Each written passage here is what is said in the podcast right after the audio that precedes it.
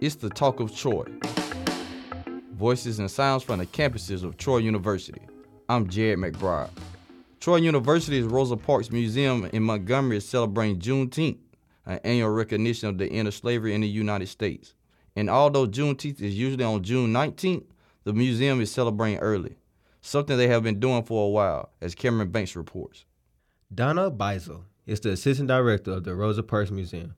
She says, contrary to popular belief, the Emancipation Proclamation did not mark the true end of slavery. That happened two years later when the last slaves in Texas were granted freedom by the federal troops on what is now known as Juneteenth. It's a, a celebration to recognize a more accurate history and a, a better representation of that history that we've been told. The Rosa Parks Museum is celebrating with live music, food, a film showing, and games for kids to play.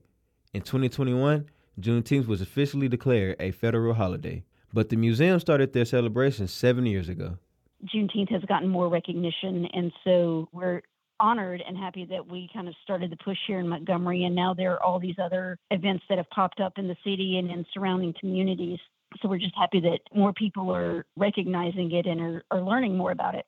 In a video on the Rosa Parks Museum's Facebook page, McKaylin Brown expressed what the holiday means to her. I'm really excited to just move forward for the rest of my life to celebrate Juneteenth, and it's something that I can pass along to my children. For more information on the Rosa Parks Museum's annual Juneteenth celebration, visit Troy.today. For the Talk of Troy, I'm Cameron Banks.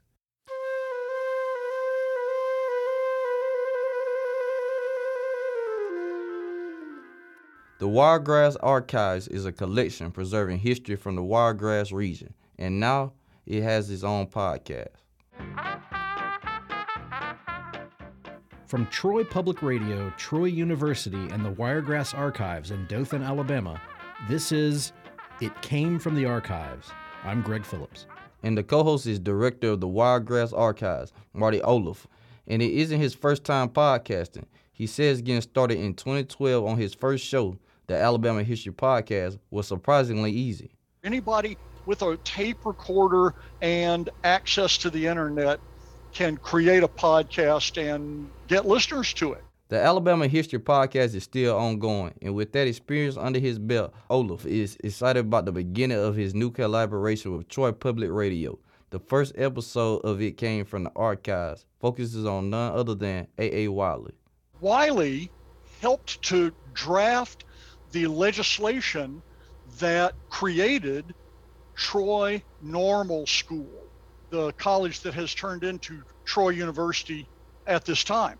In the inaugural episode, Olliff says normal school typically taught the last two years of high school. They not only learned content, you know, English courses, math courses, history courses, the stuff that we normally learn, but they also learned pedagogy, how to teach.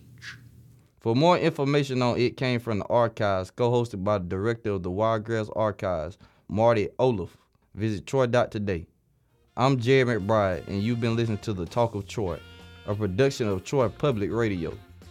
The Talk of Troy and It Came from the Archives are both podcasts available at NPR One or wherever you get your podcasts.